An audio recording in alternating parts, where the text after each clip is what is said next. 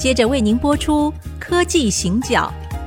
本节目由交大校友会赞助。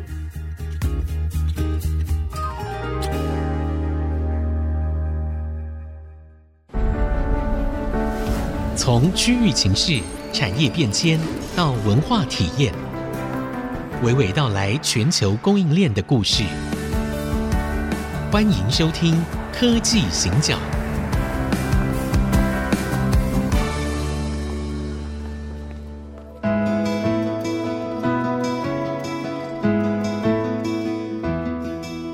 这里是 IC 之音主客广播 FM 九七点五，欢迎收听《科技行脚》。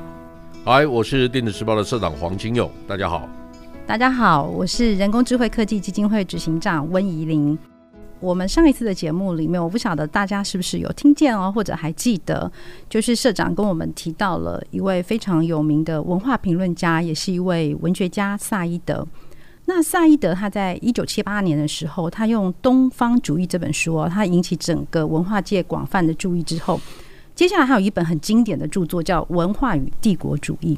好，那他这个主要在分析的是在十九世纪到二十世纪初。西方帝国它的野心哦，还有跟它文化之间其实有很密切的关联。好，那他比对的是西方列强，他建立了从澳大利亚一直到西印度群岛的殖民帝国的同时，好，那西方的文艺大师们，他们也创造了很多很经典的文学著作跟戏剧，例如是《麦斯菲尔公园》啊，《黑暗之星》、《阿依达》。所以，他其实他在整个分析里面，他谈到殖民帝国的野心会被隐藏在戏剧跟小说的那种殖民地浪漫场景之下。好，那因为我原本是学传播理论，所以这个对我们是非常重要的一个部分呢。那其中啊，印度是很重要的一个场景。嗯，那可能每个人都知道啦。那或者呃一知半解，或者是说，哎，我们有想象中，好，其实每个人想的印度都不太一样。那像我想象的是这样子啊。听说在印度的火车啊会误点二十四小时，好，然后呢，女生会穿纱丽，男女都会做瑜伽。OK，这是这是我所想象的。那我曾经请教过一位哦，在印度长大的台湾的老师，好像是中正大学老师。我问他这是真的吗？他回答我，他说在印度啊，任何事情都有可能。好，那我知道社长很熟悉印度，也常去印度跟旅行，哈，或者是有很多商务的公对公务的拜访。那呃，社长您所看到的印度是什么样子？第一个，我先回应您哈，印度的火车真的那么慢吗？我是看到有人说他等了二十四小时，然后只好在月台上做瑜伽。我，我先跟你说哈，是从印度最重要的两个城市。孟买到新德里，如果没记错的话，是一千四百多公里。然后呢，印度火车的时速是二十五公里，所以你乘一下，你就知道他可能要开一个礼拜才能到。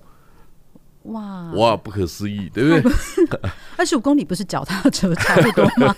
好，所以印度您的朋友的评论的很合适哈，是也很到位哈。就是印度是个十四亿人口的国家，那我常常跟朋友开玩笑说。哎露露，你知不知道印度的国名是什么名字？英文的名字？India，must be India，对不对？Yeah，我印度的朋友跟我说，No No No，我们叫 United States of India。印度这个联邦，哦、印度有二十九个州，有七个直辖区。是，好，印度有所谓的七小邦，你听过没有？没有哎、欸，七小邦。阿萨姆，哦、阿萨姆红茶那个地方，然后那个大吉岭都是其中的。两个好，就是七个里面的两个，他们在印度跟缅甸的边界。是，如果大家仔细看印度的地图哈，东北角右上角的是七个很小的邦，那个就在缅甸旁边那个。还有以前有一个很有名的投资家，嗯，好像叫 Jim Rogers 还是什么，他有一次就是环绕世界，其中有一段呢，他是穿过这个地方。他把他的游记写下来，然后穿过印度的七小邦到缅甸去，然后他里面有一句话，那个 statement 我到现在还记得。他说：“这是最近半个世纪以来第一个白人穿越印度跟缅甸边界的人。”哇！因为这两个国家可能是崇山峻岭，那个地方就是罗兴亚人住的地方。哦，你现在理解了吗？理解理解。你现在开始理解，哎，缅甸原来是印度是邻国，哎。嗯，你很难想象嘛，跟我们想象其实真的是有有距离嘛，哈，有距离。那我们开始想象一下哈，嗯，IC 之音或电子时报在定位上面，在地理位置上面，它有它独到的地方。IC 之音很主要是服务桃竹苗地区的听众，科技人很多。那最近呢，蔡明介在李国鼎基金会的一场演讲里面，他特别提到，半导体业的人有三十万人。好，那我们也知道台积电可能五六万人，对不对？那你知道联电、联发科都一两万人。好，那我们开始想象一下，这些人需要哪些东西？那为什么跟大家在谈印度跟缅甸的时候跟大家提这个问题？有一天我们会到印度设半导体厂。好，如果黄海去了，伟创去了，那我们开始对这个事情要有理解。好，第二个就是说，大家都知道，我跟科技的老板关系很好。那很多人也知道我去过印度很多次，我们的前总统还说我是台湾最好的印度专家。哇，哇，这是总统说的 哈。总统甚至要求驻印度的代表履任之前先到我们公司来上课。我教了两天的课，教我们的其中一个代表赴任之前。哦，所以对印度了解最起码需要两天满满的课啊，两个半天哦，两个半天，我蛮吃亏的，要请他吃饭。哦，开玩笑，没关系哈。那重点不是这个哈，我们开始去理解一下，我们对东协、南亚这些国家跟台湾之间的关系，因为我们比如说笔电大厂，和硕也好，纬创也好，如果到印度去设厂的话，他们会碰到哪些问题？他们会碰到的不只是外面的问题，它内部也有很多问题。什么问题呢？因为和硕、伟创、广达这些公司把量产制造发挥到极致，所以每个人都 commit，非常专注的在他专长的领域。如果你要把笔电 break down，把它拆解，然后把它做出最好的成本效益比，他们没有问题，非常专业。那问题来了，为什么要到泰国，还是到越南，还是到印度去投资？Why？How？怎么做？没有人敢给老板做建议，这些老板都要往外问呐、啊。那第二个，他应该问谁？你不能读了三篇文章就跟人家说：“哎，我是印度专家。”没这回事。我第一次到印度是一九九一年，现在正好三十年了。哇哇！我去了二十次。所以你去有搭火车吗？有，有真的误点二十四小时吗？啊、没没那么夸张，但是哈，但是很有趣哈。印度这个国家真的很有趣。我刚才跟李依林在聊天的时候，我们就谈到说，诶，如果这个节目的内容啊，我希望有一段能够谈一谈中印边界。为什么？因为我有一次接受委托一个研究计划，研究印度的。那我到印度去，那因为我在印度，我们的代表处有朋友。那他们就有陪我，有因为印度交通很麻烦，如果没有人帮忙的话，你很麻烦。好，那他们的确全程有帮我，代表跟我见了好几次。好，帮我的那一位啊，现在是国贸局的副局长。哦，是。哎，那时候是组长，就在他们做经济组的组长。那我记得我要搭飞机之前，我说：“哎，组长，我们还有大概三四个小时，我能不能去看一下书店？”书店嘛。哎。他说：“哎，有一家新开的很大的书店，有有点像我们的成品这种这种大书店哈。是，哎，他就带我去，在一个 shopping mall 里面。第一个你可以看到，以前印度都是那种小店，现在开始有现代化的大卖场。好，第二个在大卖场里面也有书店，很棒的书店。是，我带了四本书回来，我已经读完了。其中有一本书叫做《Himalaya Face Off》，嗯我把它翻译成什么？翻译成喜马拉雅山风云。哦。”好，face off 变脸嘛？是，好。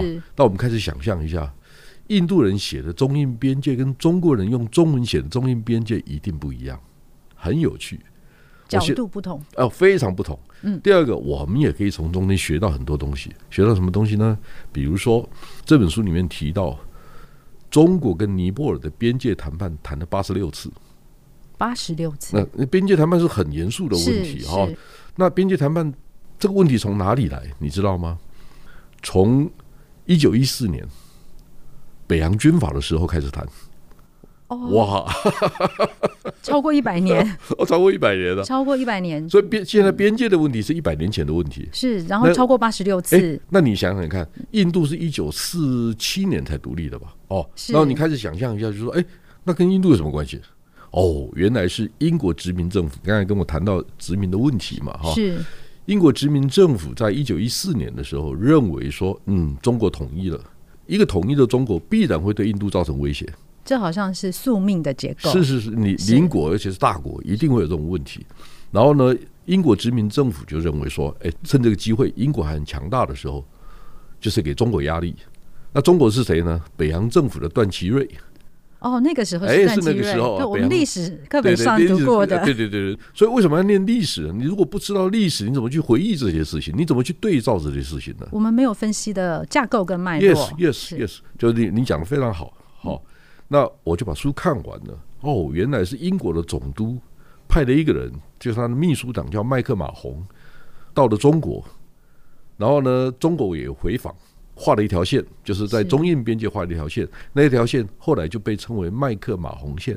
哦，所以有时候你在地理课本上面可以看到麦克马洪线，就那一条线是英国人画的。哦，好，然后那个段祺瑞政府派了一个外交官，就到印度回访，然后就谈这条线，英国人就给这一位代表很大的压力。那这些代表留下一句话，是造成今天的问题。是他说：“如果我的总理不反对，那我也不会反对。哦 ”总理不反对，所以他也段祺瑞如果不反对的话，那我也不反对。社长，我们呢，是不是谈到这个地缘政治的部分？我觉得刚刚正好听到段祺瑞的故事非常精彩。那我们是不是中间稍微来休息一下？好，那我们回来之后，我们再从如果我的总理不反对，那我也不反对，再开始。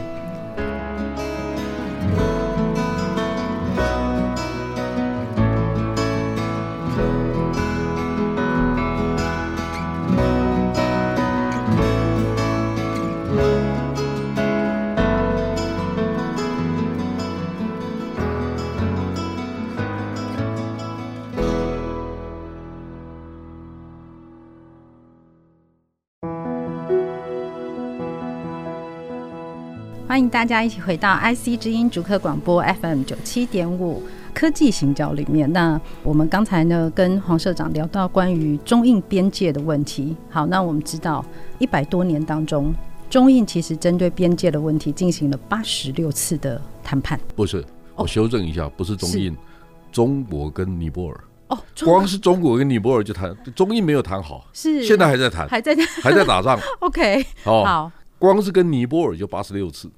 是，其实我们从中间学到什么？那我们刚刚知道说，在第一次谈的时候，其实是英国，因为那个时候印度还是英国的殖民地嘛，嗯、所以其实是英国跟段祺瑞，就是我们在历史课本都有读到的所谓北洋军阀。对，北洋军阀。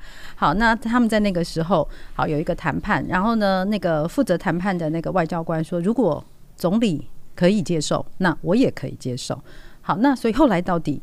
总理有没有接受啊？现在的问题是，印度人主观的或者英国人主观的认为说你同意了，因为你不反对嘛。哦，不反对。结果这个外交官回到中国以后啊，跟段祺瑞总理报告，段祺瑞说你丧权辱国。哇，他不同意，所以就变成中国跟印度之间的悬案。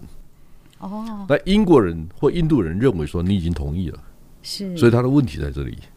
这一条线呢？一中各表吗？哦，对对对，这一条线呢是比较对英国有利的。为什么？因为英国的国境线、印度的国境线是在高位，就往下打。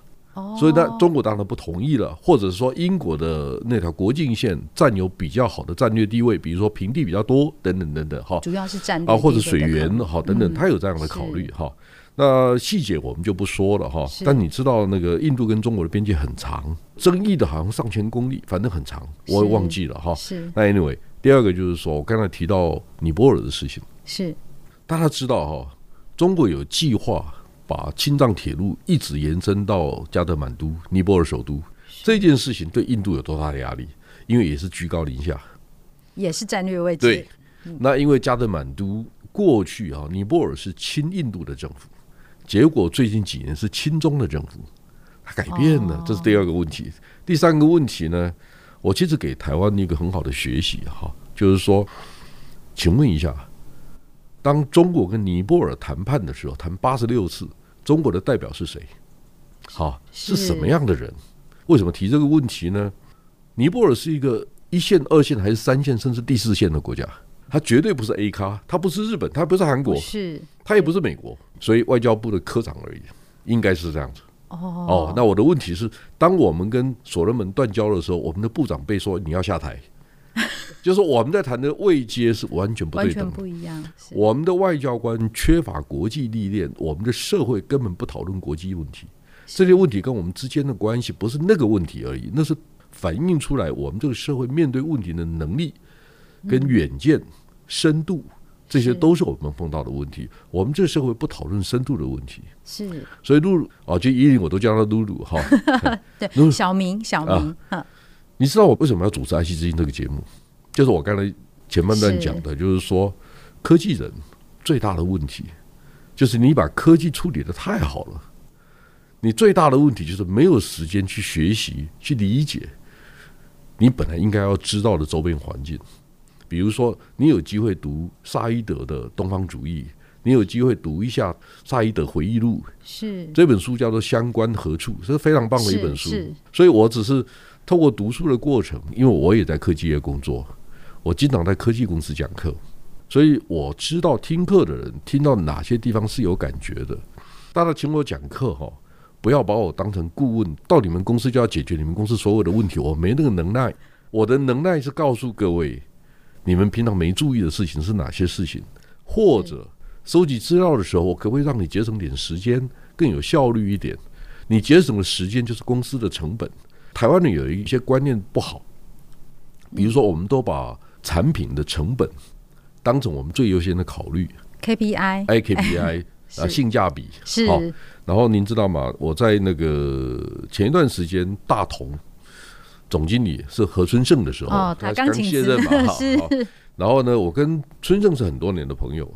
他接任以后，他就邀我说：“哎，你来帮我看一下，看我能做什么。”有一天我去了，我就问他说：“春盛，你觉得大同最大的价值是什么？大家对大同最赞美的是什么？”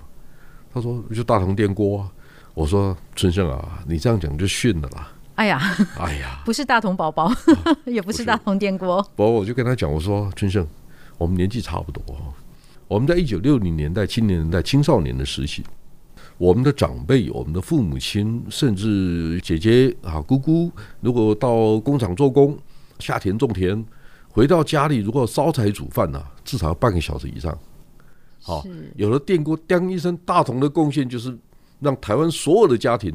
每一天多出半个小时到一个小时，哎，这是生活品质哎，对，你对台湾的贡献是生活品质哎，哇这个，层次完全不一样，完全不同，格局完全出来了。就是我们要知道那个怎么去描述自己的公司。有一天，呃，大家都对台达电有相当不错的评价。是台达电的董事长郑崇华，他其实不善言辞，我我不觉得他很会讲话，但有一句话讲的真好，是他讲什么你知道吗？他说：“哦，我们台达电是。”全世界最大的电源供应器的供应商，只要我们的效率提高一个 percent，全世界少一个核电厂。哇哇，你你就知道说，是他是个老人家，八十岁了，是他是个工程师的背景，嗯，他为什么能够有这种体会？所以很重要一点就是说，哎，露露你会不会很惊讶？我正在写电子时报的 ESG report，我已经写六万字了。哇哇！我不是跟你糊弄你，所以会出版吗？我比较关心这个问题。不一定，我甚至在想说，这本书啊，用什么方法 deliver 给大家？我是用心写，我不是把文字填完。我认为我们是一个三万两千八百块美金人均所得的国家，我们不穷，我们不需要为了一本书，我们不需要为了排碳的成本而讨论这些问题。好，你知道吗？我们现在在谈 ESG 的时候，都在谈什么？Actually 在谈碳。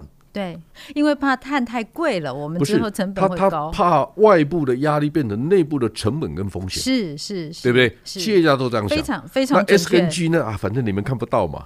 但我反而从另外一个角度看，嗯，一我会有一套讲法，排碳量它有一套的逻辑跟方法。嗯，我在前一段时间碰到那个彭启明。他他在讲课，讲完了下来，我会跟彭启明说：“我说气象专家，对气象专家，我说启明啊，你有没有看过哈企业等级的 ESG 报告？”他说没有。我说那你在讲什么？你在讲 COP twenty six？你在谈拜登讲什么？习近平讲什么？我说哎，潘谁哈？我们是搞企业的哈，我们搞企业战略的哦。我想听的是，如果 iPhone thirteen 或者 iPhone 的手机的生产线，它的寿命未来三十年。它如何变成排单净零？它会经过三个阶段。它每一个阶段里面，我的制造厂、我的卫星厂以及消费者在使用手机的时候，它的产生的碳，我如何净零？是，它是三个不同的层次。那你这三个不同的阶段，你怎么布局？这个事情才是对啦。但没有人谈这个事情啊，大家都想 awareness，知道啊，我很关心哦，我很知道排碳哦，说那方法呢？没有人谈。我们目前其实对这这个议题，我们停留在大家都在 awareness 的对的阶段。然后一定我问你一个问题，你相信吗？相信。对啊，就不要怀疑啊，ESG 当然是对的嘛，对不对？好，所以我的意思是说，那我们为什么要再谈 awareness？因为我都同意了嘛，是，所以现在是 methodology 的问题。好，那我回过来，我们不要跳痛了哈，就我们再谈印度嘛哈。是，我就说，如果我们要到印度去，我们有一个假设，是，它有十四亿人口。有一天，他的手机、他的电视机、他的电动车全部会在印度生产，或者一半以上会在印度生产。那我们去怎么去理解印度这个国家？是的，所以我们在今天的节目，其实我们非常丰富。大家可以发现到，社长整个思路跟他的谈论，其实是如同流水一般。对，我们从中印边界的战略，然后我们谈到了 ESG 企业经营的未来，以及我们现在应该要执行的。接下来，我们要继续回到印度。下一集的时候，才跟大家来一起分享，我们到底应该要怎么样看待印度，然后如何在印度来进行下一步的投资。这里是科技行脚，我们下周见，再见。本节目由交大校友会赞助播出，交大校友会经营方针，创造被利用的价值。